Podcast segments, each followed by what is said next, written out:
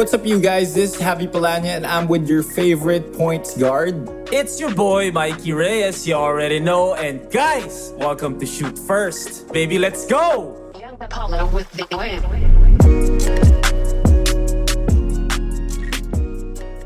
All right, what's up, guys? Sup, guys? Ah, ano ngayon? Ay, it's a Monday. Monday. It's the first day of the week. First day of the week. Uh, sorry kung medyo late kami mag-release today because um, this is the first day na first day in six days na wala talaga akong trabaho today. Puwera ito. Puwera ito. Pero ito, Um, oh, actually, medyo, it's been wild the whole weekend, but, ah, uh, subo, subo ako pa rin nakabulin ito ng 1 o'clock. Anyway, oh naman. um, shout first na lang muna, shout. Shout first muna tayo. All right. Shout out to RP Satalal from San Diego, California, and to the team Edenville Boys. Serge Bago from Qatar. John Andre Batino Acosta. And to John Dave M. Casilag. I I I left out uh, a lot of unread messages. Bukas na na buka- bukas na lang bawi. Bukas, Bukas na lang bawi bawi sa inyo. Promise. Ah, so yesterday hindi ako nakapunta sa Pakil because I have the stupidest kwento. Which which sasabihin ko kwento ko dito at nag humingi na ako ng pasensya. Although okay lahat ah. I'm not even gonna I'm not even Yeah. gonna I don't even There was, I don't think there were any bad comments. No, there weren't yesterday. there weren't any bad comments. For a first timer, Gio, may pag-usapan natin si Gio kasi gusto ko rin magpakwento siya about Gio.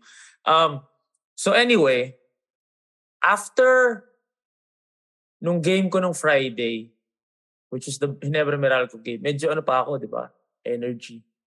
Nag-message sa akin yung signal na can you do Sunday Smart. smart. So in my head, uy, Durda yun eh. Yeah, kasi kahapon yun technically. Durda yun kahapon. Oh. So I was like, okay lang sa akin kahit hindi ako mag... Kahit hindi live. Kasi smart sa ano yun eh. Sa Reliance. Doon lang sa studio. Reliance. Yep. Sabi ko, game ako. Ano yun? Magnolia and Lex yun eh. Game, ano, game 3. So anyway, minessage ko kagad si Andrew. Si Andrew Felix ng Laguna yung kumukuha sa amin doon. Sabi ko, Boss, pasensya na pero PBA eh. And naintindihan naman ni Andrew yun. So walang problema. So anyway, we had a search for a a different of someone to replace me kasi si Javi game naman. So talagang kung sino-sino may message, si Juanito, si Darwish, si Diego Dario, si Dip, Dipianco, si... Madami. Tapos, kapon, Walang ito, pwede. walang pwede. So anyway, nauwi kami kay Gio, whom is super hoop junkie na matagal na natin yung mod. Anyway, bago tayo punta kay Gio, kapon, yung utak ko talaga, bro, pupunta ako Reliance. So, na nakaschedule nga ako. eh. Nakaschedule Eh, talaga tinatra- ako. Nanonood nga ng signal, ng signal play kahapon. Sabi niya, sabi ni Sir Noel, ba't di ka sa Giga Play manood? Di ba, Chan si Mike? Oo, oh, as in Sabi ko naka-ready na lang, ako. di kasi ako smart subscriber. Oo, totoo. Pero naka-ready talaga ako. So, naka-bis pa ako, tapos kasama ko si CK, nag-trinoma muna kami, kumain muna kami, kain, relax muna kami. And then I went to my tailor for my suits. Oh my God, for all my suits. So anyway, minessage ko ngayon, kasi parang na-realize ko, parang wala nagte-text. Kasi usually, tatanong sa'yo if you're free, and then after a while, isi-send sa'yo yung details, sino partner mo, anong oras ka dapat andoon, lahat. Parang wala. Parang wala. Eh mga ano na to, mga 2.30 na to, 4.30 yung game. So usually nandun ka, wala namang pre-game yan. So mga 4, nandun ka, 4.30 yung game. Mga 2.30 na, wala pa rin details. So nag-message ako ulit dun sa, kay Madam. Sabi ko, Madam, confirm ba ako mamaya? Tapos sabi niya, mamaya? Question mark. Bakit kaya? Binalikan ko yung message guys, na hayok na hayok ako nabasa ko. Kasi right after the Hinebra Meralco game yun. August 7 pala yung nakalagay. So I stopped reading sa pwede ka ba Sunday? Nakalagay pala, pwede ka ba Sunday, comma, August 7, question mark. Kaya wala ako kapon sa Smart Giga Play app dun sa mga naghahanap sa akin. It's stupid, stupid. Like, sobrang excited ko. Sobrang wild yung Hinebra Meralco uh, game 2. So, Hindi ko nilabas kahapon kasi baka magtampo sa akin si Andrew. Pero Andrew, trust me. Although may nag-text, nag-text na sa akin yung PBA also and then they asked me if I'm free on Wednesday. Wala pa naman kasiguro doon yun. They just asked for my schedule and I said I'm free on Wednesday. So I'll, I'll find out if I will cover a game on Wednesday which, you know, game one of Of the semis. yung semis man. Lao, walang makakapag-stop sa akin mag-cover ng PBA. But if I won't, then I'll, I'll, I'll, I'll for sure go to San Pablo. Babawi ako. I'm so sorry, guys. But then again, yeah, I'm very happy for one of our mods na talagang he was super like, sabi nga niya sa akin, bro, bago mo kwento sa akin kung ano nangyari. Sabi niya sa akin, nakalimutan nga niyang may TF. eh. Bro, inabot ko pa sa kanya. Sabi niya, ha? Ano to? Like, he was ready to just do it and then go home na. Sobrang saya na Yeah. daw uwi na daw siya. Uh, to tell you the truth, honestly, ako rin, I was like super tempted to, di naman niya pala alam. Pero syempre, bro, nag-effort siya pumunta doon and he, he did a, he did a fantastic job for a first timer. Bro. For someone na di naman sanay na, ah, syempre may camera rin naman doon eh. camera. Hindi nga daw siya tumitingin sa camera eh. Di talaga, di, di siya tumitingin sa camera, pare. The usual. This is just, this is true for anyone. Kasi like, ang hirap talaga tumingin sa camera. Parang, ba't ka titingin sa camera? Conscious yun eh. For it, any it first really takes a timer. lot of getting used For to. any first timer. So, Promise. I heard hindi siya tumitingin sa camera, but that's all good. Pero, solid. Bro, so, so anchor ka. And then siya, obviously, di ba? Oo. So talagang, okay si Gio. bro. I think nagulat nga siya na ako na nag-anchor. Kasi I think he was expecting na siya yung mag-anchor. wait, mahirap yun, Gio. Mas nakakabaliw yun. De, pero like, how was it? How was the experience? And sama mo na rin yung experience with, I heard the crowd was crazy, bro. The crowd was fucking crazy, man. It was super wild. If San Pablo was super full, this is this was way Di pa nga ata more. eh. Di pa nga ata eh. Hindi, San Pablo kasi may parang bleachers. May taas pa. Ito Sa kasi inyo daw talagang floor level lahat. lang eh. O floor level lahat. Tapos kahit doon sa may may stage area na kung saan kami pumesto. Doon din punong-puno pare. Tsaka pack, okay, the Packle crowd was crazy. But San Pablo also brought their own. Oh, oh, yung mga katabi okay. namin sa stage. Okay. Yun pala yung mga taga San Pablo, yung mga naka-red. Okay. So, So, yeah. there were there was a time during the game na may may nag-chat ng defense pag yung yung opensa, San Pablo. pa Ah, rin. San Pablo yun. No, but then, like, the how was Gio in general? How was Gio? Okay siya. okay he naman, was ready. okay he naman. was ready and he looked ready, ah. He looked, re- bro, he, he- kasi he was messaging me the night before. Sabi niya, bro, ano ba kailangan ko i-prepare? Honestly, sabi ko, sige, mag-notes ka na lang, panoorin mo yung game one, ikaw na bahala dyan. Pero huwag ka mag-alala, alalayan naman kita. Oh, yeah. Alalayan naman kita. Pero bro, pagdating ko, meron talaga siyang notebook, pare. Ah, so alam niya talaga yung players and all that. Alam niya talaga yung mga Solid. players. Solid.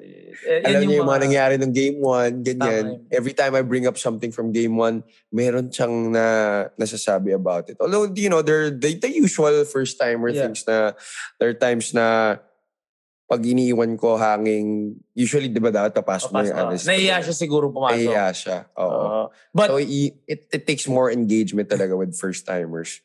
Oo naman, but then you know, this is something that I'm very proud of Gio because he jumped the opportunity. Like, I don't expect him to, although he is thinking about it, to really be a, kumbaga maraming, maraming ginagawa si Gio outside of basketball and outside of, obviously this, diba? But he wanted it for experience daw talaga, to just be able to cover a game, experience being what it is, how it is being behind the camera and talking. So these are the opportunities na parang, even if you're not a, if, even if you're not if you, even if you're not going to be a full-time analyst these are the things na gusto mo lang experience as a hoop junkie pare. and i'm sure a lot of people would love that and i just i'm happy for him that he really jumped to the opportunity because those who actually want to be in the industry said no That's true. like like like you all you always show or tell like say it out loud that ang ganda ng ginagawa niyo. I always want to, I've always wanted to experience that like a chance to you know do what you do look so cool and when it's actually presented to you Wala. ay hindi kasi eh kasi ganito eh kasi ganito eh kasi ganito like Dami excuse, we said. Oh, pare, sa totoo lang. So like, I'm not even gonna, so I'm really happy for Gio. And these, these are the, this is one of the things that tinatry namin i-preach na if the opportunity, if the opportunity is right in front of you, even if it's not your goal, why not? Diba? Why not? Try it out. Eh, At the end of the day, knowledge is, knowledge and experience is priceless. Mhm. Diba? And, and this is what this is why we're so we're so proud and we're happy with with our mods because the culture that we're trying to establish, that we're trying to preach, that we preach every day Yeah. on this podcast, talagang they embody it na talaga. At saka, Diba? tawa- oo, di ba? and much more sometimes. Minsan, mas sobra pa sila sa... And Minsan fun- yung pinagsasabihan. Totoo, totoo. And the funniest thing is, a quick kwento lang, because one of the people that we asked kung pwede ba siya mag... I cannot. Like, so, so we asked him, di ba? Ito rin yung same person na sinabi namin last time na party ng party, Oo. parang, ano ba, lalaro ka ba? Ba't party ka ng party, di ba? Like, ano ba talaga plano mo? The reason as to why he said no to this to yesterday's game to cover is because may practice daw siya today with a 3x3 team. And I was like, so you're telling me that just because you have practice to- today, nabura lahat ng pinarty mo the past three weeks? na parang, na parang ang dating sa akin, parang, ay, may practice kasi ako bukas, so I can't really go. like, oh. So you're telling me Come that the day before, man. the day before your first practice with a PBA 3x3 team, dun ka lang nag-prepare. Or dun lang yung, dun lang yung time na medyo, di ako pwede lumabas kasi may practice ako bukas. Like I'm telling you, this is a lifestyle. Like if you want to be a great basketball player, it's a lifestyle. It's not something It that is. it's it's exactly what I said about dressing up. It's staying ready so you don't have to get ready. You stay ready because anytime may practice kayo. And you Uh-huh. can't suddenly say, I, I'm going to be a serious basketball player today Nope. because tomorrow I have practice. That You is can so just flip the switch. yeah, you can't flip the switch. Hindi kasi, hindi ka, di ba, like, you cannot flip the switch. Your lifestyle is going out, partying, puyat, ganyan, ganyan, ganyan, ganyan, ganyan. And then suddenly, the day before practice, ay, hindi, basketball player ako. So, hindi ako pwede mag-cover ng game. Na hapon, na 4 o'clock ng hapon. Ni hindi yan 10 o'clock, 11 o'clock ng gabi. So, Pero I ano oras like, ba kami dumating kagabi? Putik maaga naman. Like before 10, we were already in Manila. and you're comparing that to going home at 3 a.m., 2 a.m. on a regular day. Ah, mi- minsan nga may araw na yan umuwi eh. Bro, di ko talaga, like, yun yung mga bagay na parang, I was like, ah, so may practice ka kasi Saturday night, the next Ah, may practice ka kasi sa Monday. Ah, okay. And then in my head, the past three weeks, all I see from the, ever since the last conference ended, Yep. all I've seen are partying, a couple of gym photos, a couple of working Bro, out. even on nights when I'm not out, he Siya- messages me. Sabi ko, Bro, gusto ko palit na tayo ngayon. Ikaw na yung professional party boy. Bro, tawang-tawa talaga ako na parang, ay, bro, di ako pwede kasi may practice ako the next day. It sounded so, like if I didn't know him, and that was the first time I interacted with him, I would have said that, ay, wow, respect. Like, damn. Like, seryoso siya sa, sa ano niya. Like, practice ako bukas. so I don't want to do anything outside of preparing for my practice tomorrow. Wow. Like, yung mga- Did he even prepare for practice today? I, I don't I don't even know. I don't know, but he was in practice. I saw, but I don't know. I, natatawa lang ako dun sa.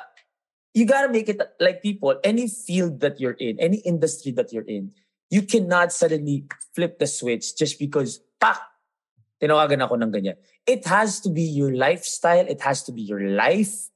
Like I cannot um build my my name as a as a as a sports anchor, as a sports personality. Pero ang dami-dami kong ginagawa outside of sports. Pero may let's say meron ako meron ako mga business na furniture, may mga business ako na ganito. Na, na sobrang layo dun sa ginagawa ko. And then suddenly when Signal asks me, ready ka ba bukas mag-cover ng PBA? Sasabihin ko bigla na pa, ay oo. Like, it's a lifestyle, man. It is. It is talaga. In any in, in any industry to, not just Kaya, basketball. kaya dyan ako believe na believe pare kay, kay Diego Dario. Yun ang sinasabi ko. Dyan ako believe na believe sa kanya because this guy has no... Bro, he doesn't let up in what he does. Yung lifestyle na sinasabi mo, he he really lives that every day. He works hard. Even if nung time na, di ba, wala pa siyang team, Exactly. Oh, bro, he goes to the gym. He he puts up work. He goes to, ano, di ba nagbe-better basketball pa yan? Yep, yep. Up No. until the time na naging practice player na siya sa Oo. Meralco. Kasi when you're in that in that bubble na hindi ka PBA pero hindi ka rin UAAP na, yung nandun ka sa gitna. Oo. Siyempre, medyo mas may uncertainty yan. eh. Hindi mo alam sa Yup, malalaro, anong liga. But, you get, you stay ready because being in the gym or take, being yung lifestyle na yun, yung, you know, incorporate mo sa buhay mo. Anytime, anytime. With team, no team, ready ka. Because anytime, oh, so tinawagan siya ng Meralco, ready siya mag-practice player. Oh, after niya nung natanggal siya sa Meralco nun, he could have again slacked off. But no, Yup. tuloy, tuloy, tuloy. Tuloy It- siya, pare. Merong innocent, it's an innocent climb eh. I don't know, it was Phil Jackson's, ano yun eh, a term yun eh, innocent climb. You don't know what's gonna happen, pero you keep climbing, you keep climbing, you keep climbing. Pag nawalan siya ng gana nung tinanggal siyang practice player sa Meralco, suddenly biglang nagka-opportunity sa Davao ngayon, di ba? Paano kung hindi siya ready pagpunta niya doon? And you can't just suddenly flip the switch just because you get the call from Davao. Especially in that bubble, in on that level, na anytime, biglang tumawag sa'yo yung team sa MPBL na, available ka ba? Kasi na-injure yung ganito namin eh. Or nawala yung ganito namin. Or, di ba, pwede ka ba? Paano yun? Bigla ka na lang, oh, seryoso na ulit ako. Yan exactly yung Oo. nangyari sa akin, bro. Kunento ko sa ito, di ba, yung nag-ABL ako. Oo. Nakat ako sa token text. I was weak. Mentally weak. Oh, what did I do when nakat ako sa token text? Wala na. Kung ano na, nag-ABL na ako, nag-commentator ako, lumipad ako Hong Kong, dalawang beses sa isang linggo, puta puyat, red eye, biglang I get the call. Laro ka sa Kaohsiung. Kailan? Bukas may practice kayo. Oh, ano nangyari nung game? Sunday, game. 15 points ako in the first half. And then what happened? Craps ako third quarter. So instead of me securing that contract, kasi puta 15 points in the first half. Lamang kayo against Alab Pilipinas. So, BRP pa yung kalaban namin, Ray Ray Parks, lamang kami, halftime. Pare, I was Damn. like, I was like, ah, wala, kontrata ko to. Even if we did lose, kontrata ko to. Pero puta third quarter, cramps. So can you imagine if I stayed ready and I wasn't just the night before, ito alala-alala ko nung tinawagan ako ng Kaohsiung Truth nun. Nung gabi yung tinawagan ko si Diego. Jeg, shooting tayo. Bakit? May practice ako bukas sa Kaohsiung. How stupid is that, bro? Tapos shooting kami bigla. Tapos biglang the next day. Siyempre, nadala pa din ako ng skill, ng talent. Okay, 15 points in the first half. Pero, hindi ako binayaan ng Diyos. Kasi, Tama. nag-give up ka eh. Right after umakat sa token text, ayaw mo na eh.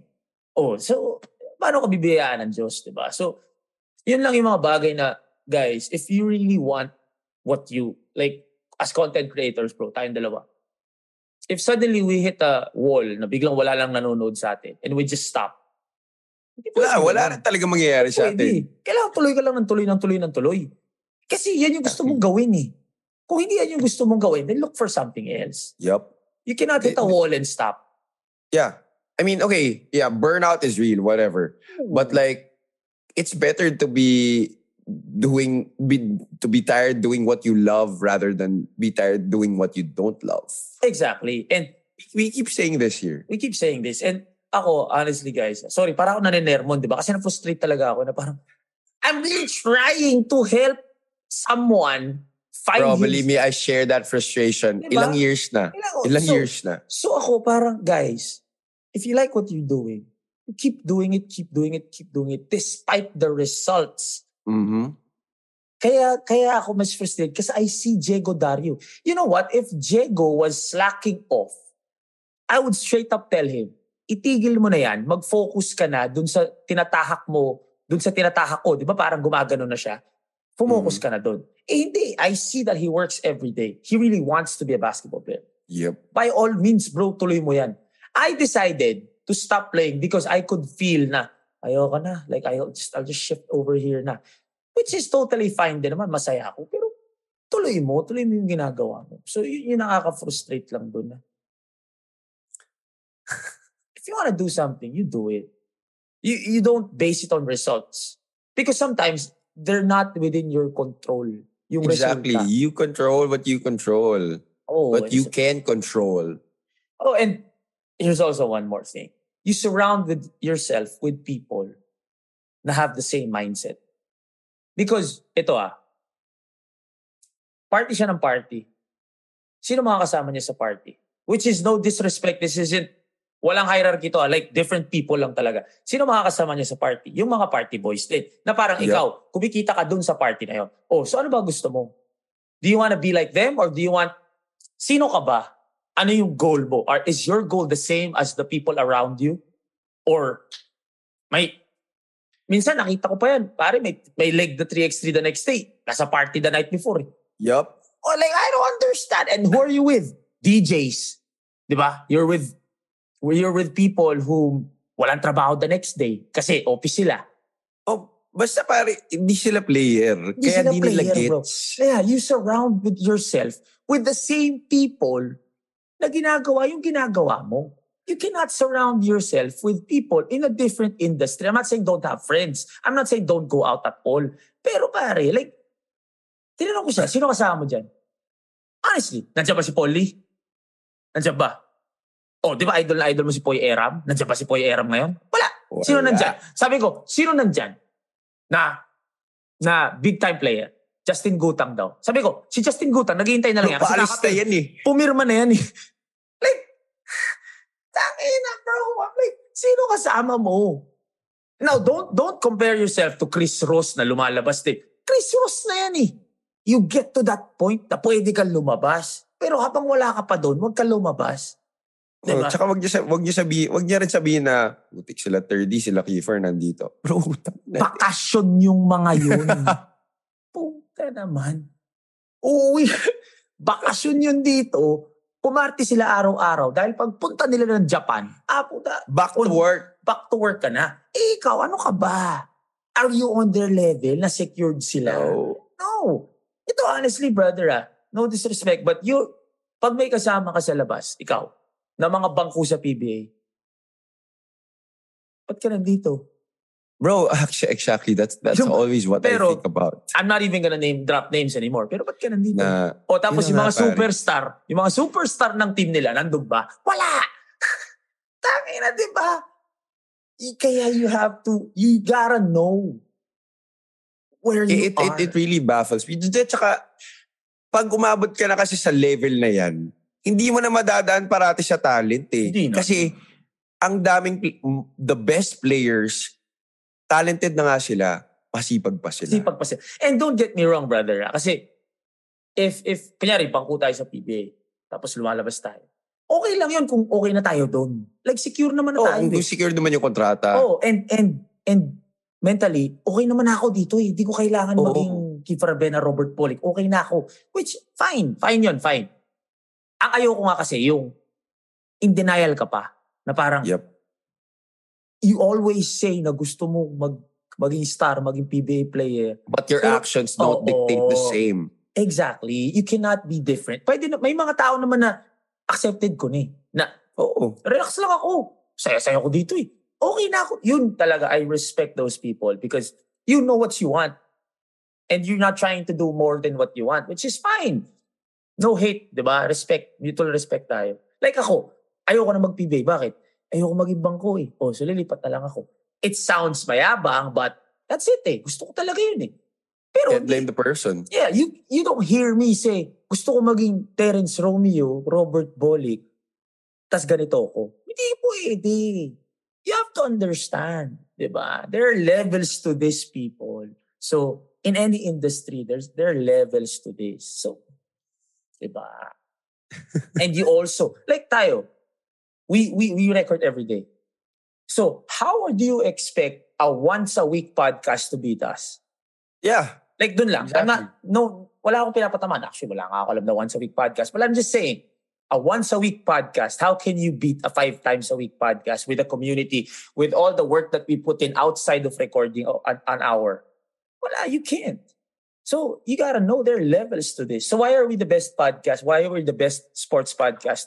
Not the best Because we podcast, put in guys. the time. Oh, not the We best put in the podcast work. kasi talo tayo sa mga lifestyle podcasts dito, yung mga Skypod. Talo tayo. The sports podcast. Why are we the number one? Because we do it.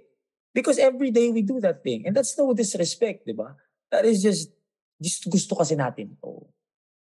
Sorry guys, ah, sobrang medyo deep-rooted lang talaga kami dito sa issue na to kasi tong tao na to kasi matagal na namin kilala. And it's not just him. Parang in general lang. I hope everybody would understand if it's your industry, agawan mo ng paraan. Sundin mo or i-model mo yung lifestyle mo dun sa mga taong angat dun sa life, dun sa industry na pinapasukan mo.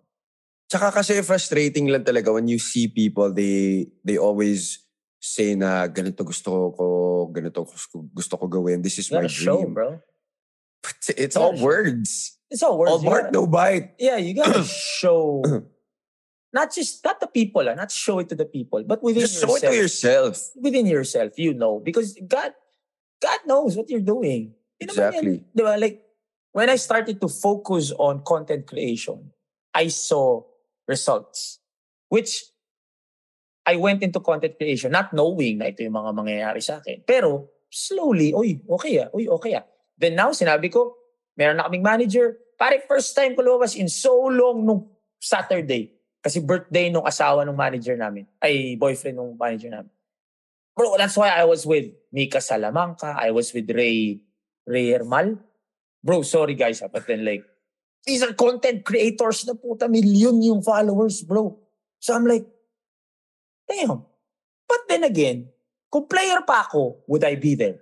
No. No. Yun na nga. You gotta know your lane. You gotta know your industry. But now, since papasok kami sa content creation, I needed to go. Bakit? Kinakakakwentuhan ko, natututo ko is how do you do this? How do you do that? Because yun na yung pinapasok ko ngayon. So nag-iba na rin yung lifestyle ko. Pwede na ako lumabas ng gabi.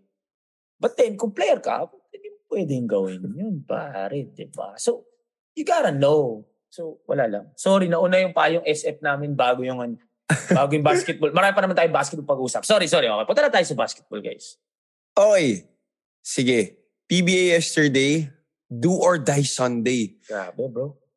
It was crazy. All right. So, at first game, Magnolia won in overtime against NLEX 112 to 108. Um, despite uh, Calvin Oftana's 32 points and Don Troliano's 22 points, Ian Sangalang was the player of the game for that one. Magnolia, 24 points for him. Paulie had 21 as well. You know? For our basketball today, talaga focus tayo sa dalawang larong ito. Because technically, yun lang naman talaga yung nangyayari ngayon. Oo. But, bro, let's talk about the losing team first. Yung Calvin Oftana, bro. Bro, I'm legit, I never saw this type of... I don't know if he was held back in college. He was held back as MVP. Ah. He was the MVP coming off the bench. And I know na sobrang ganda ng attitude ng batang yon that he will just play his role. I don't believe that he was held back in college. I really just think na this is a product of all the hard work that he puts in. No, no, no. And You, binigay playing sa under kanya. Coach na Yes. nga. So, a part of me is like, were you held back in college? Because if you were given this kind of freedom in college palang, bro, I never saw him get the basketball and call a clear out. Never. Kasi 4 talaga siya nung high nung college Oh, eh. na 4 talaga siya. Because ang tres nila nun si Duliges eh, tsaka si Oo. Quequete. Tapos nandun pa si Soberano. So he was a stretch four. You know, so I'm not saying held back by the system or whatever. the situations lang. I think he just never realized that it, this was gonna happen until Coach Yang made Oo, him bro. see na pwede ka maging ganito, pwede ka Oo, maging bro. ganyan. At saka tumiming eh. Kasi nawala si Kiefer. Yeah. Obviously, Kiefer is ball dominant. Nawala si Jericho. He really got the Jericho role na ano, ikaw ang ngayon ng ba? Ikaw ang ngayon ng bida. Tapos si Don Troliano nandun pa. Silang dalawa pare nag nag benefit dun sa pagkawala ni Jericho. So, bro, And Kevin is him- ve- Kevin is very much happy to defer to him. Ah, wala. At Si times. Kevin. Ano si Kevin? Very, Kevin is the leader of that group. Kevin is in the, I wanna win. Like, napakagaling ni Oftana. Bigyan nyo kay Oftana. Na Kevin will never, never complain about those things. But, grabe yung Oftana ngayon, bro.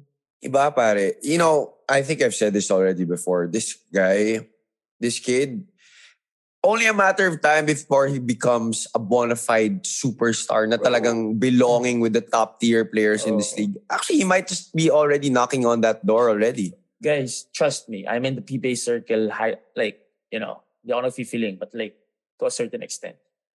He's your favorite player's favorite player. I'm not kidding. Like, around the league, yun yung bungad.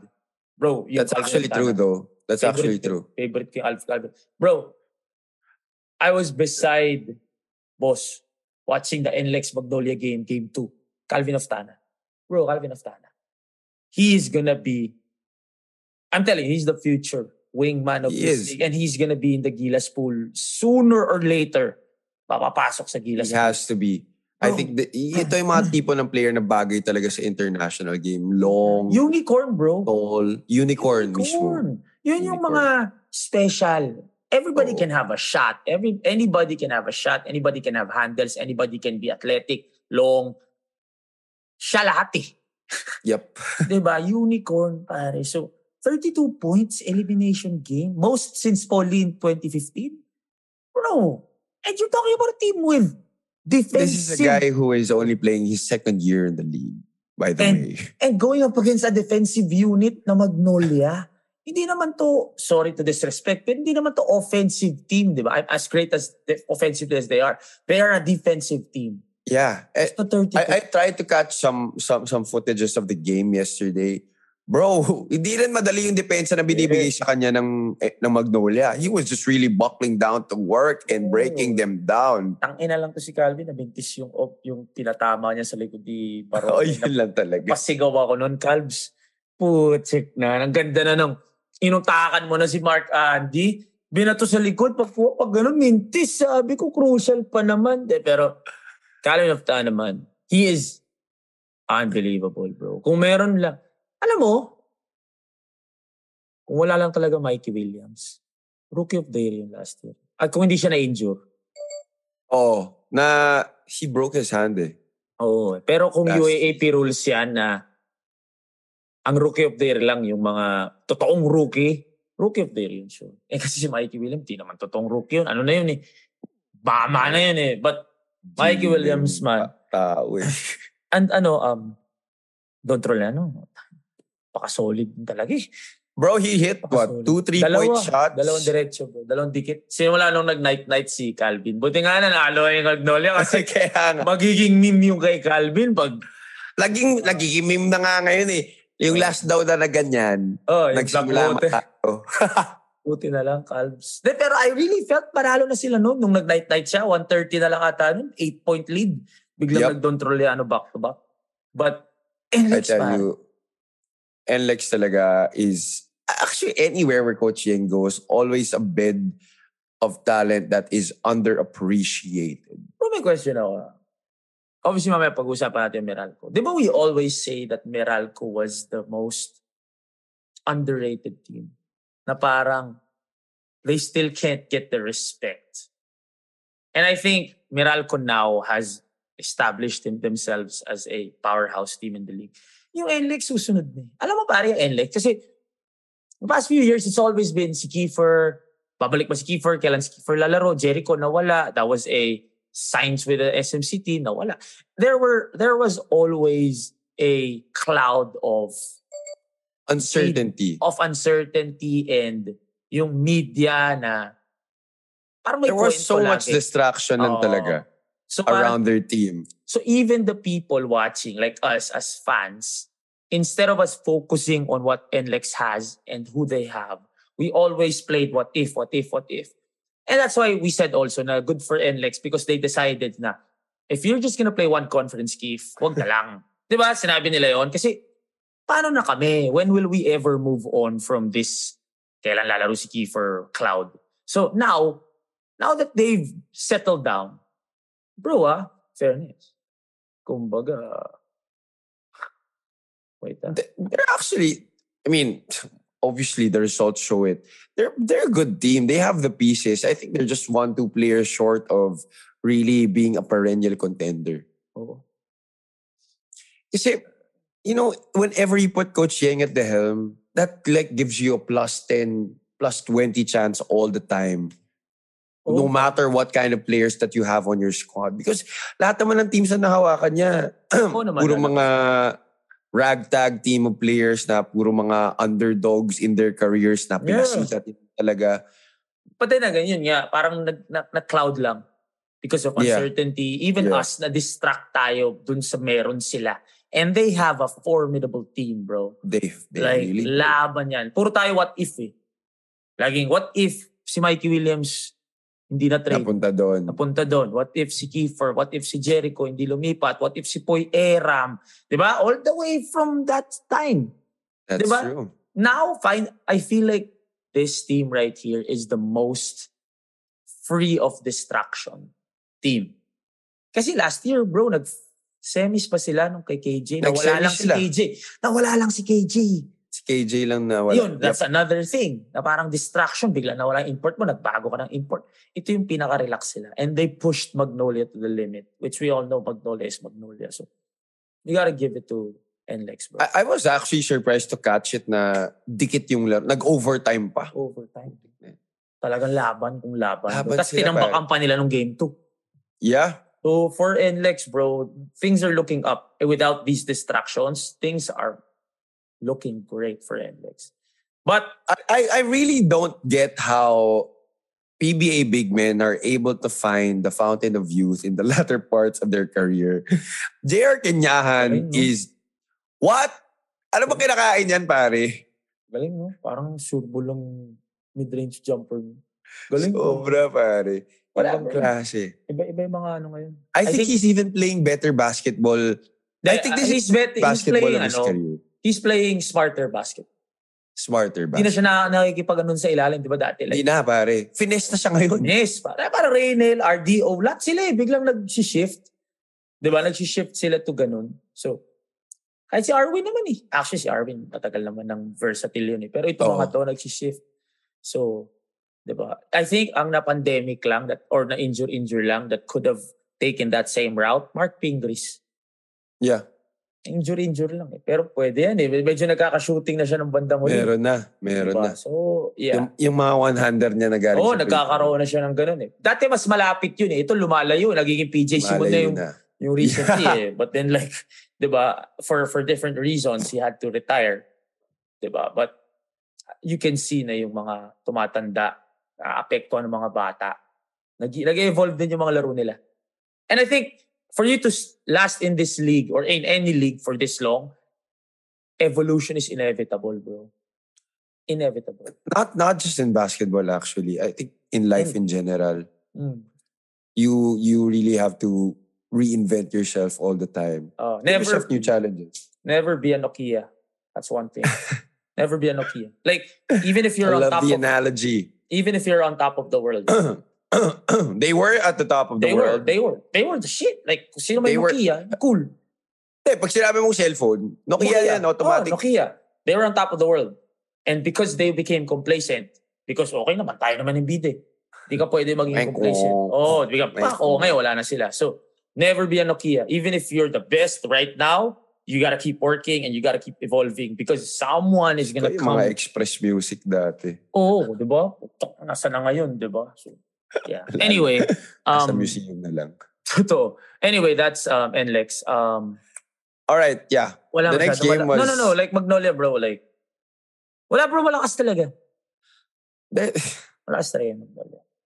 Malakas talaga. Especially when they're clicking. Especially when they're Exactly, exactly. And when when when when when all of them are playing like to their roles talaga. Yeah. hard to beat them.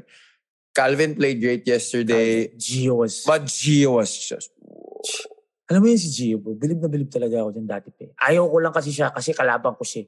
Nabibwisit ako pag kalaban ko yan. ang, Pero ngayon, ang bro, ganda ang kasi sa kanya pare. Galing talaga. Ang ganda sa kanya. He can adjust to any kind of role. Pwede mo siya maging star player, Pwedeng depensa lang. pwedeng depensa lang. Pwedeng Diba? taga-setup lang. Oo. Ah, mag- magaling si Gio, bro. I think if he was, bro, if he was maybe, bro, call me, call me crazy right now. But if he was as tall as Chris Ross, Bro, mas nakakatakot yun. Kasi I don't, wanna, say- I don't wanna say it because I love I Chris Ross. yeah, no, but I mean, okay, there, there, might be Chris Ross. there might be a little disrespect there, but like I I, I see the vision that you're trying to put here because- as tall as Chris Ross. because Gio Gio is hella quick, Bro, man. bro. And I don't. Chris was fast in his prime, but I don't remember him being No, that no, no, no. fast. He wasn't that fast, bro. He was a great defender because of his length, his height. Mhm. Yep. But if you put Speed, speed, speed that kills. By the way, bro, speed that kills. And guys, kung hindi nyo alam ah, pag nakita nyo sa personal si Gio Alalon, yung galamay ni Gio Alalon, hanggang tuhod yan. Like, siya yung mahaba yung galamay, ang laki ng kamay niyan. No joke. If you see Gio Alalon in person, hindi proportion yung kamay niya sa height niya. Ang haba ng kamay niya. Kaya ganun siya. But if you gave him height, sorry guys ah, but Gio's offensive game, ganyan din yan nung unang na, nagpakita sa college yan. Very, walang shooting, very Chris Ross-like. But he developed his offensive game earlier than Chris Ross. So, bro, I, just don't want to say it because Chris Ross is Chris Ross, bro. Like, legend in many ways. And I don't even think he's gonna hate me for putting Gio Alalon on that. Like, Gio is Gio, bro. So, if you gave Gio Chris Ross's height, I don't know, bro, bro. nakakatakot yun. I don't know, bro. Hindi ako like- magbaba ng bola against a guy like that. I'm not kidding, bro. Because Gio has a shot now. Like Gio has a shot, a reliable shot. which we, which we've been seeing as of late. Yesterday, he hit, may boarding pa nga siya kahapon. Oh, pare. Like this take, bro. Opensa lang sa opensa. Gio ko, bro. Di kasi, Hirap mas, mo. no, no, no, no. Because, no, because G- Gio is a much more aggressive player, actually on both ends of the floor. Hindi But like, oh, yeah, alam mo si Chris kasi very IQ. exactly, pare. Very relaxed lang talaga siya. Chris. Hindi naman talaga siya ever yung nagtatry na mag-impose ng will niya. ano siya eh, very, I will control the game. with Cerebral. My, oo, like, alam mo ito ah, both of them are I will deadly. dominate you with my Yeah, tama. playmaking. Tama. Both of them, guys, have, can, can, can give you 10 steals in one game out of nowhere. Legit. Both of them. But Chris Ross's steals come from the weak side. Ang galing niyang umanticipate na pag dumobol doon, naka-ready na yan. So, susundot na yan. His length again, passing lane terror si, si Chris Ross. I'm not saying hindi niya kayang stumil ng harapan, but he's a passing lane terror. Si Gio Halalong, on the ball, pare. Pag-ikot, Pag-ikot pa, kukunin niya yan. Pag dumrive ka sa harapan yan, mayroon yan, bro, yung pagdadrive ka siya, yung help side, yung dalawang kamay, gaganon yan, tapos kukunin Oo, yung- pare. Bro, meron niyang mga ganun. Si Gio, on the ball, still. Si Chris, off the ball. Si Gio, papahiyain ka nun na talagang kukunin niya yung bola sa'yo. Yung kumpiyansa mo bababa. Bro, so magkaiba sila ng style. But can you imagine, ganun na nga yung laro ni Gio na on the ball, kukunan ka ng bola, tapos bibigay mo pa yung height ni Chris, Chris Ross. Pare, I'm telling you, bro. Although, there also can be a doubt. Oh, sige, go. You have a point.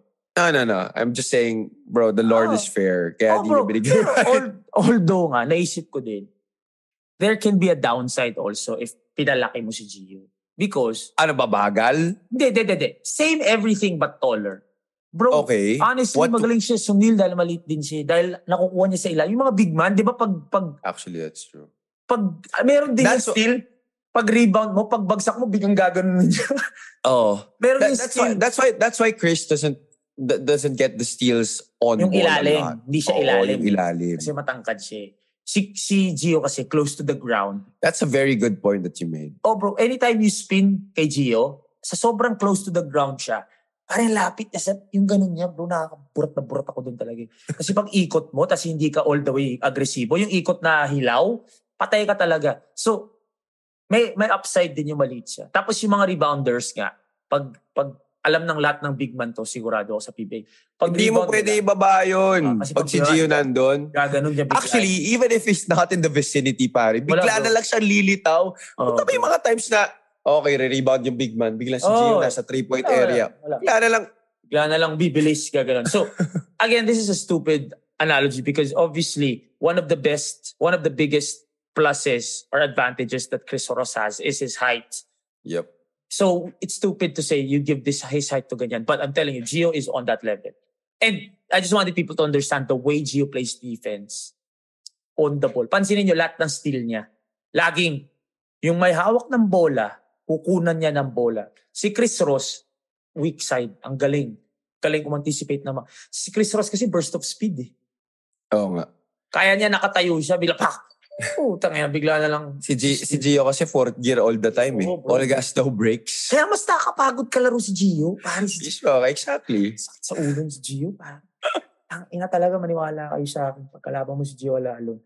Tapos, also, um, Polly kanina, nag-post ako Polly sa shoot first. Diba? Nag-reply si Polly, bro, nagpasalamat. Sabi niya, bro, I like the post. Like, only a few people will understand. And I said, bro, new media tayo dito. Nag-iisip tayo dito. People have been saying he lost a step. Bro, nag-adjust siya, pare. Parang nag-adjust siya, bro. Naging ano siya. Bro, kasi, tingnan mo yung team na yun. Sino lang ang shooter doon? Jerica Parang si Al- Missy.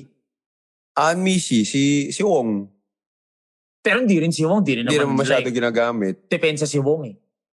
3 and D. Yeah, but I mean, Pero 3 and like, yeah. pero hindi pa rin kasing consistent ng shooter. Jeric na, pero like Jeric is still young. And he's the only one, actually. Yeah. Paul. Paul adjusted his game when Calvin arrived.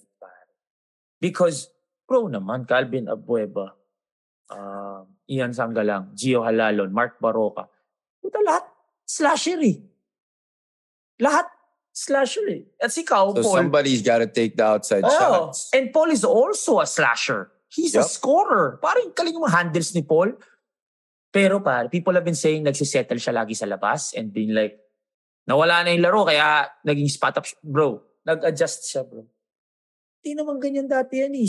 Naging floor spacer siya eh. Kaya you, you gotta respect it eh. He did it for the team. He has always been for the Isolation bro, dati. Isolation. One-on-one yun dati bro. eh. I think nandun na talaga siya sa stage ng career niya na I wanna win. talagang wanna I win. want to win. I want to win a chip. because you suddenly he was always on the ball. 'Di ba? He was a pick and roll guy, one-on-one, diskarte. College pa lang. 'Di ba? Sasayaw tayo. What he did was since on the ball yung Baroka, Halalon, Abueva, Sanggalang bibigyan mo ng bola, he became off the ball. Ngayon off the ball siya, sobrang off the ball. Which is if you understand the game, alam mo by design yun. Nag nag-decide siya na ako ang magiging off the ball dito. Feeling ko inayos nila ni Simple Grind yun eh, na off the ball tayo. So, kaya ang dami niyang ina-ensayo na puro ganun eh. Puro ganun lang, no? Hindi na yung parang one-on-one isolation. Wala na pare. Yun yung Puro na lang off know the your screen. role. Oo, tama ka dun. Off the screen, one dribble pull up. Kaya yun yung know your role. And for a superstar like Paul to Yup. defer, respect, bro. Respect. People kasi think na wala yung bilis niya kaya hindi na siya ganun ka-aggressive. Hindi. Subukan yung bantayan ulit si Paul. Puta. Promise. Anytime lagay mo bigla sa Blackwater yan or mga ganong team, apo, biglang bubuhat yan. Galing, galing. He, I mean, he's one of the scorers na kahit, puro, kahit puta di yan ganun katangkaran. Wala, give you bro. 30 or 40 Eh kasi yung katawan niya, babangga at babangga. Kaya nga pare. Di tsaka sobrang, he he can play finesse, he can play Yeah, true. banggaan. He's that type of player who Yeah. can play any type of game. Yeah. Siyempre, part of me lang was like, happy na, na again, we're regarded as a page or a podcast na nag-iisip. Hindi lang basta. Wala may inana si Paul Lee. Eh, like, bakit? Put context into it. Watch. Learn. So, I like it na nabigyan niya tayo ng, ano tawag doon? Um, Tension. affirmation. Affirmation. Yeah, Affirmation. Assurance. Assu- oh, may, may, may term yun eh. Malaki ko nakakalimutan yung term na yun. Yung nasisecure ka, yung binigyan kanya ng, what do you call that? yeah, affir- I think that's affirmation. Affirmation. Oo, yung parang, okay ang ginagawa niya. Tama yun. Oh. So, coming from, and I didn't talk to him about it. I just I assumed na, tira na tira sa labas eh. Tapos ngayon, di ba, meron na siya mga logo shot. So parang, Oo, pare. hindi naman ganyan dati yan eh. So, that was all just analysis. And then the person uh, confirmed na, oh, totoo yan. So parang, ah, okay, tama pala yung analysis natin. So it gives them also a sense of merong community na nakakaintindi. Hindi lang basta kung ano na lang sasabihin. So, medyo ano, I really like how the players feel na kakampi nila tayo. Ang dami kong kwento bro kasi nakakwentuhan ko din pala si Mike tsaka si Mamo ng matagal nung sa atin. Bukas na natin pagkwentuhan lahat yan. Bukas natin. Pati sila bro. ah, Si Mike parang, okay yun. Lagi tayong dedepensa ng mga yan. Pare, yung mga hater natin, ah, sila bahala sa atin. Mga. Pero nagtatapo pa rin talaga sa akin si Mamo. Anyway, anyway. Tawan-tawa ako. Okay, let's move on over to the second game. Meralco finally breaks through against Ginebra. They won yesterday 106 to 104. Nandito yung ano eh, mga, ayan, yung breakthrough nila. 2012 Governors Cup. Fi- ay, Five, five, five, five straight, bro. Five straight. Five oh, straight. 2016 Governors Yeah. Cup Finals, 2017 Governors Cup Finals, ano to, 2018 Governors Cup Quarters, 2019 Governors Cup Finals, 2020 Philippine Cup Semis, 2021 Governors Cup Finals. Damn. Oh, pare. Wild, wild, wild. So, okay, I let's mean, just, It's not a seven game series, but like still, you know, going past Ginebra in the playoffs as as Meralco, that's pretty pare, impressive para job. kang na, nagtanggal ng ano, ng mga unggoy sa shoulder mo. You get the monkeys off your backs, bro. Ang bigat nun, bro. I'm very happy. The, the moment I found out, I messaged AB right away. I was I'm like, bro, I'm super happy for you guys. Uh, I'm happy for them. I'm happy for them. So um, let's be a little more specific with this, with this, with talking about um, this game because obviously alam naman natin. I wasn't able to watch the game. Oh, okay. So obviously alam naman natin yung rivalry na yan. Very intense, very crazy, man. I covered that game and I, it felt like three hours of basketball. how how competitive, how physical, grabe. So was it a, an offensive foul? Or was yeah, it a, that that was the very con- controversial call. obviously you saw it. Non-call. Obviously you saw it na. Yep, I saw it. I I, I I, don't really know. I will say one thing though. Sige. be toxic about it, mga nagjo-joke dyan na matatanggal yung referee na yun or whatever. That referee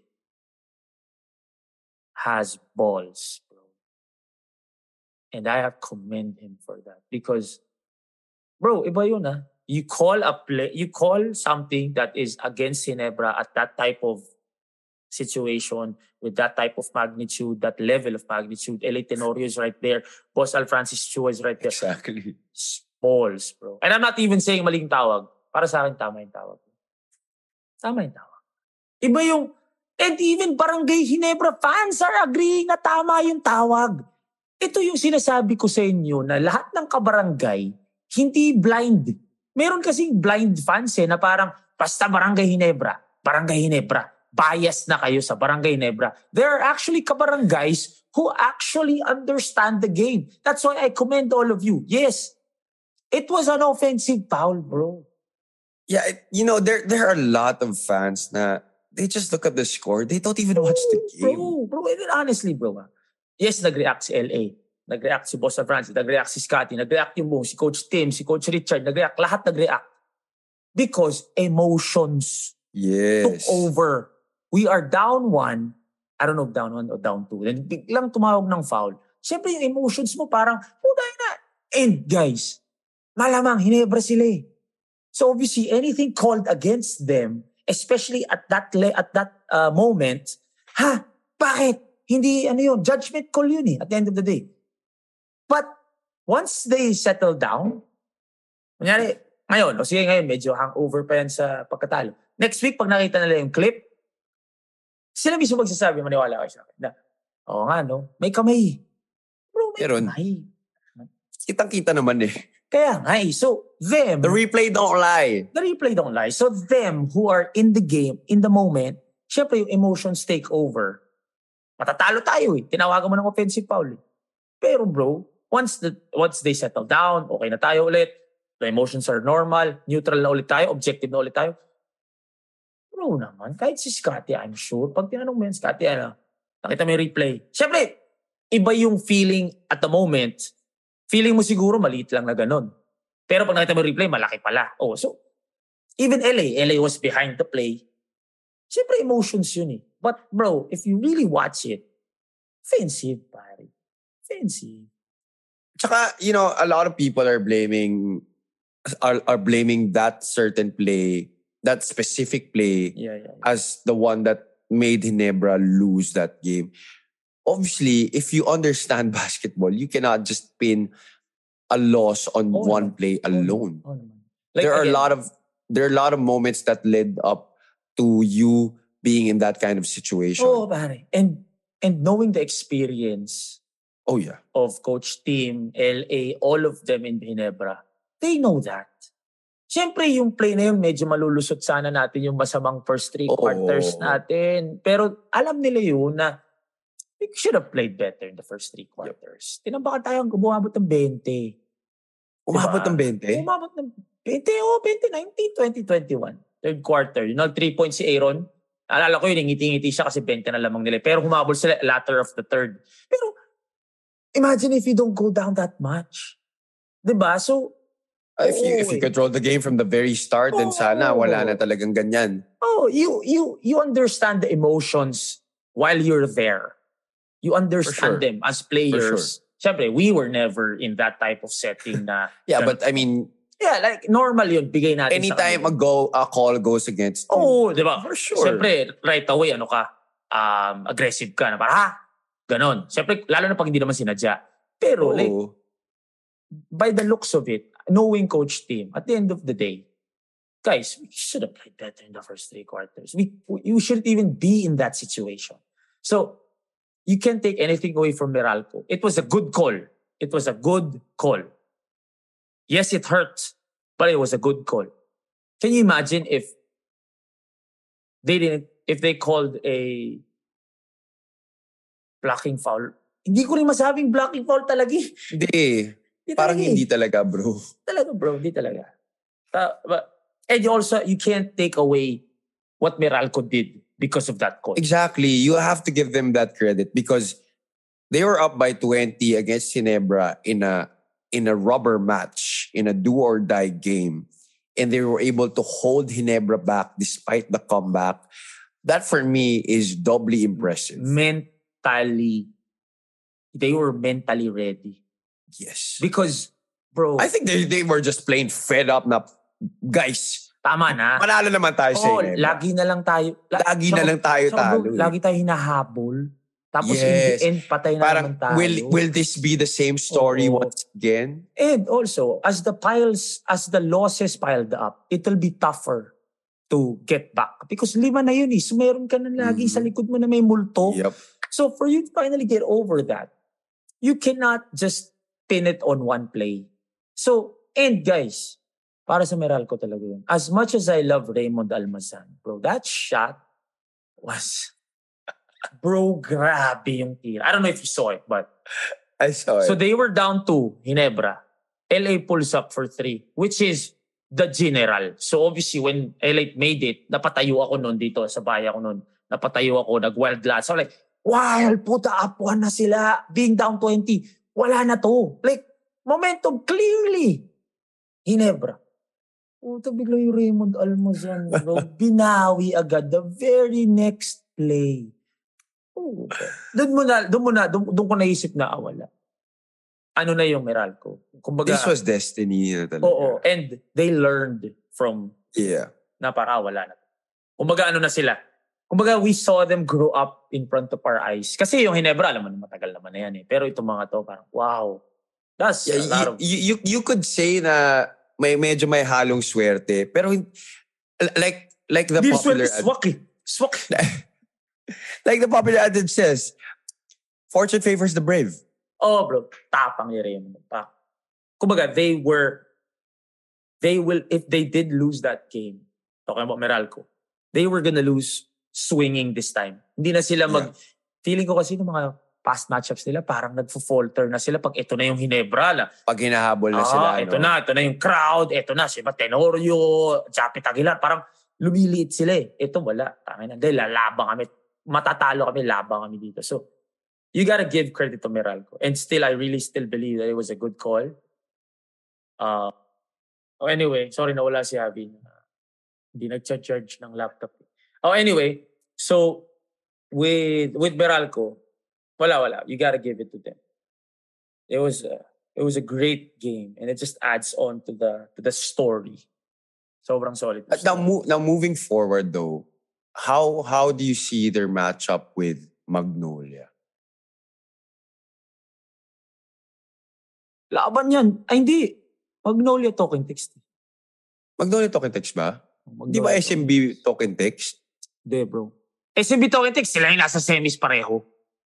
Ayun. 1-2 sila eh. Magnolia talking text. Pero mamaya, pag-usapan natin yan sa Wednesday bago yung game. But, Okay, sige. bro, kinakausap ko na si Paul. Sabi ko, Paul, bro, yan yung, Ay, nagkamali pala ako. yan ng- yung ano, alam mo yan yung, yan yung series na nagpara, nagsabi si Mikey, di ba, na sinasaktan nila siya. Oo, pare. Nung Yan yung- finals. Bro, mag-wild yan, bro. I'm gonna, that, that, that series. It's gonna be a dogfight for sure. Yeah, yeah. But we'll talk about that on Wednesday para medyo mas mas in-depth. Um, there was one thing I wanted to talk about pa about Hinebra Magnolia. Ay, Hinebra Meralco. The foul. The shot. Wala na. Yeah. It's gonna be a fun, ano, it's gonna be a fun, that was a fun series and it's only gonna add to their story. Diba? So, yun. Yun. Hinebra Meralco. So they're both gonna advance. And then, yun. Yeah, I think we're done. Wala Yeah. naman, di ba? Wala naman ng gilas to. Wala naman. Yun lang bala. Nagilas na ba? Ay! Yun! About Meralco. So, objectively, I know we love Coach Norman Black. Oh, okay. Okay?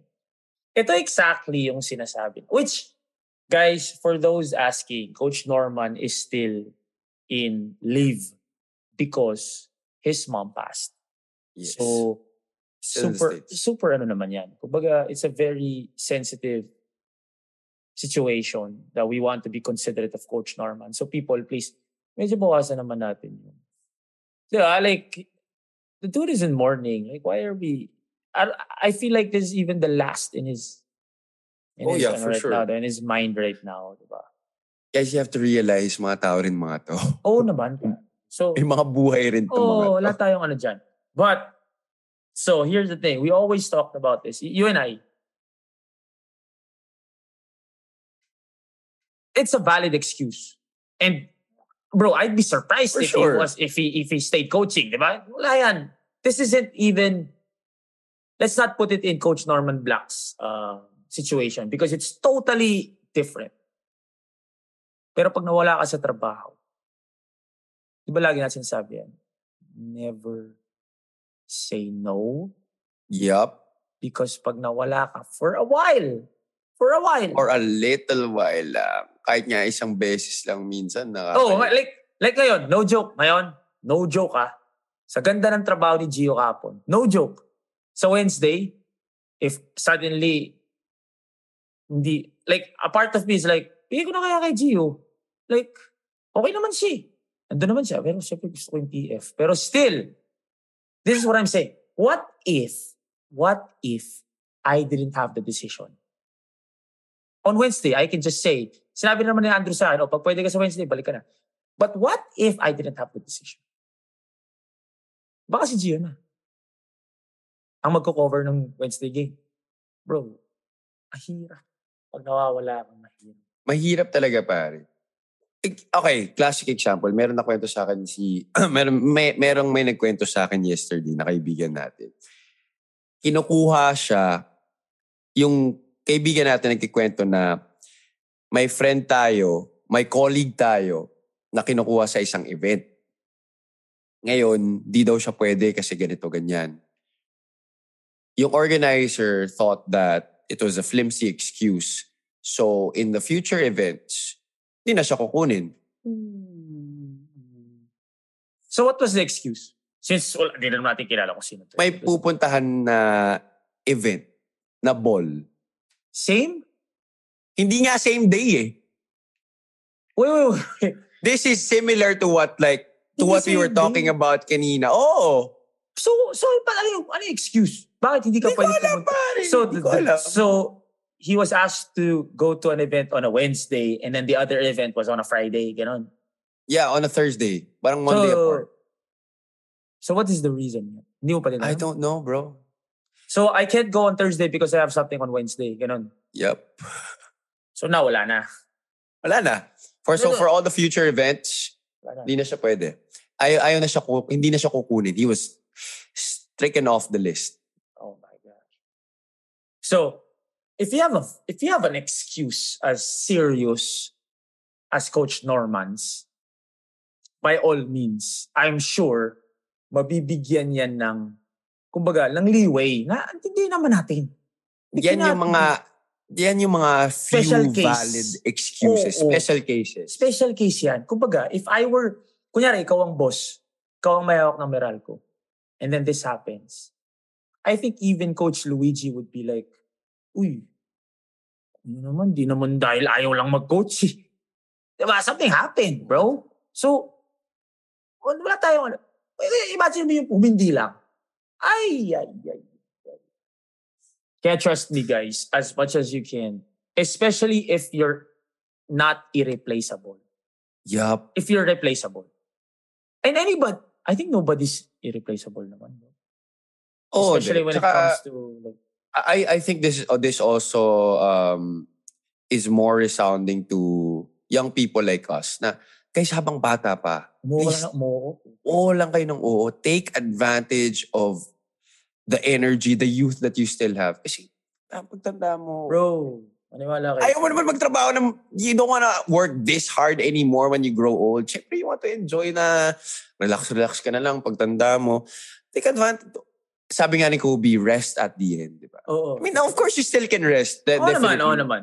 Kasama pa rin Alam naman natin Pero- exag- exaggerated yung mga ganun. Eh. Oo. But like, you know, when when when the opportunity presents itself, if you have nothing better to do naman. Yeah. bro, like, ka na lang. Kasi, siguro, okay, pagod ka and then you have to go. Even though pagod ka. Okay, given. Pilitin mo sarili mo. Because this, pupunta ka ngayon dito, could result to more in the future. Exactly. Because like what I was telling you guys, at the end of the day, PR, your reputation, your network, wala eh, walang tatalo eh. Walang, walang magiging katumbas yan. So, kahit minsan na pagod ka na, ayaw mo na, kahit nga walang TF eh. Pero pare, like, the the opportunity that might arise pag pumunta ka Aha. doon. Diba? Kainin Iba, mo na yung siya. pagod mo bro, tulog mo na lang yan. Ito may Oo. TF pa, malamang. Meron, for sure. Gets yan. Di ko gets yung bata mo bro. So dalawang bata na pala natin ang mga pinagagawa Tama, ninyo. yun. Sayang naman yung, sinasayang ninyo yung mga oportunidad. eh. But then again, okay, so for the people asking, okay, let's go back to Coach Norman. For the people asking if dapat ba magpalit, I feel like, I feel like hindi.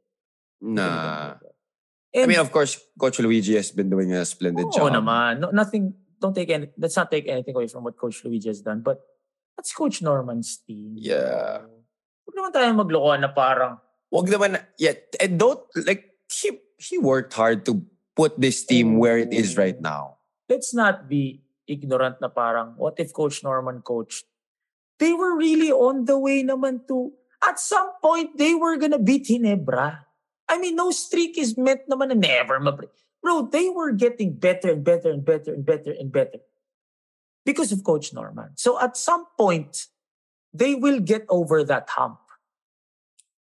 So, what, Tsaka what, nga, di ba, we, we're, we're, we're even saying na kung roster per roster, palalo Meralco Oo, dyan. So they built this team talaga. Oh, you you cannot compare it na Coach Luigi beat. Again, nothing taken away from Coach Luigi. Ah. Nothing taken away. Galing ni Coach Luigi. But you can't compare this conference. Nat- Natalo ni Coach Luigi si Coach Tim. Last conference, natalo ni Coach Tim si Coach Norman. Ano yung na-build? Ano yung difference between that conference and this conference? Number one, obviously, nag-mature na naman lalo yung Meralco. Number two, walang Justin Brownlee. Guys naman, there's a, there's a really big difference So wag naman natin basta ganunin si Coach Norman na parang, ako, I don't, I don't, I don't, I don't buy it. And I don't Nah. think Meralco is that. For me, that is total slander. Oo naman, I grabe swear. naman. Sa lahat naman ng ginawa ni Coach Norman as a coach, di ba? Kumbaga, puta naman. Tsaka hindi naman to. Tsaka please naman, intindihin natin yung tao. Oo naman, bro. Like, ako honestly, man, I'm sure the Meralco organization is nowhere near into pressuring Coach Coach Norman. Like, They, they, they, I think they released a statement like that uh, like a few weeks back. Yeah, take your time. take your time. Eh, akin lang, pare. Uh, Obviously, Coach Norman doesn't check social media, but tayo na meron pang mga tatanggalin si Coach Norman. Puta naman. Let's, let's be sensitive din naman. I, I think these are people na who don't know how it feels how to lose someone. Much much Dude, so what's- your, what's- what's- your what's- mom. What's crazier is, baka, baka nga, are there anyone who doesn't know? Actually, meron din naman. Meron pa. Iba, iba kasi. Iba talaga, iba Naman, talaga. Huwag naman natin. He hasn't been with his mom for quite a while. Yung mom niya nasa States, di ba? States pa. Bigay na natin yun. Wag- wag- wag- I, I- I didn't want to touch on this topic. Maybe I just connected it to something that is away, is somewhat similar to the case, to this case, but totally malayo din. Because iba naman yung ganong reason, di ba, for missing work. But if you will miss work for a case that is smaller than that, ay, putang ina, mapapalitan ka, Brad. Anytime. Ma-injure ka nga lang eh. Yun nga, pare. Putayo. Pagkasakit ka lang, pare. Kus- kunyari na injury, kunyari na sprain ankle ka lang, miss ka two games, yung two games na yon nag 30 points yung backup mo, patay ka diha. So, trust me guys, for those that you can control, gawan mo ng paraan. For those that you can't control, yeah, Take charge of it. Oo. Umaga, it is what it is. Pag mga ganito situation, it is what it is. Pero yung mga pwede mo i-control, ah, hirap na. Okay. Yeah, we'll, we'll, tomorrow we'll have a, little, a lot more. Sorry, hindi natin napag-usapan yung isang nag-post. Bukas na lang, Tawid Tuesday bukas eh. Yep. Yung course daw niya, ayaw daw niya. Ganyan, ganyan. So, we'll talk, we'll, we'll have more kwentuhan tomorrow. But for now, we had to talk basketball. Of course, baka may mga magalit sa atin. All right, guys. Thank you very much always for the support. Please join Hoops Up on Viber and the Shoot First community on Facebook. The name is Mike Reyes. This has been Happy Palanya. Take care of yourselves. Take care of yourselves. Peace and love. We'll see y'all tomorrow, guys. There you have it for today's sports news and updates. O ano Javi, next episode ulit, Kwentuang Sports. Yes sir, kwentuang sports ulit Monday through Friday. And lastly, thank you very much to Tripod Network for making all this possible. All right, guys, we'll see you soon.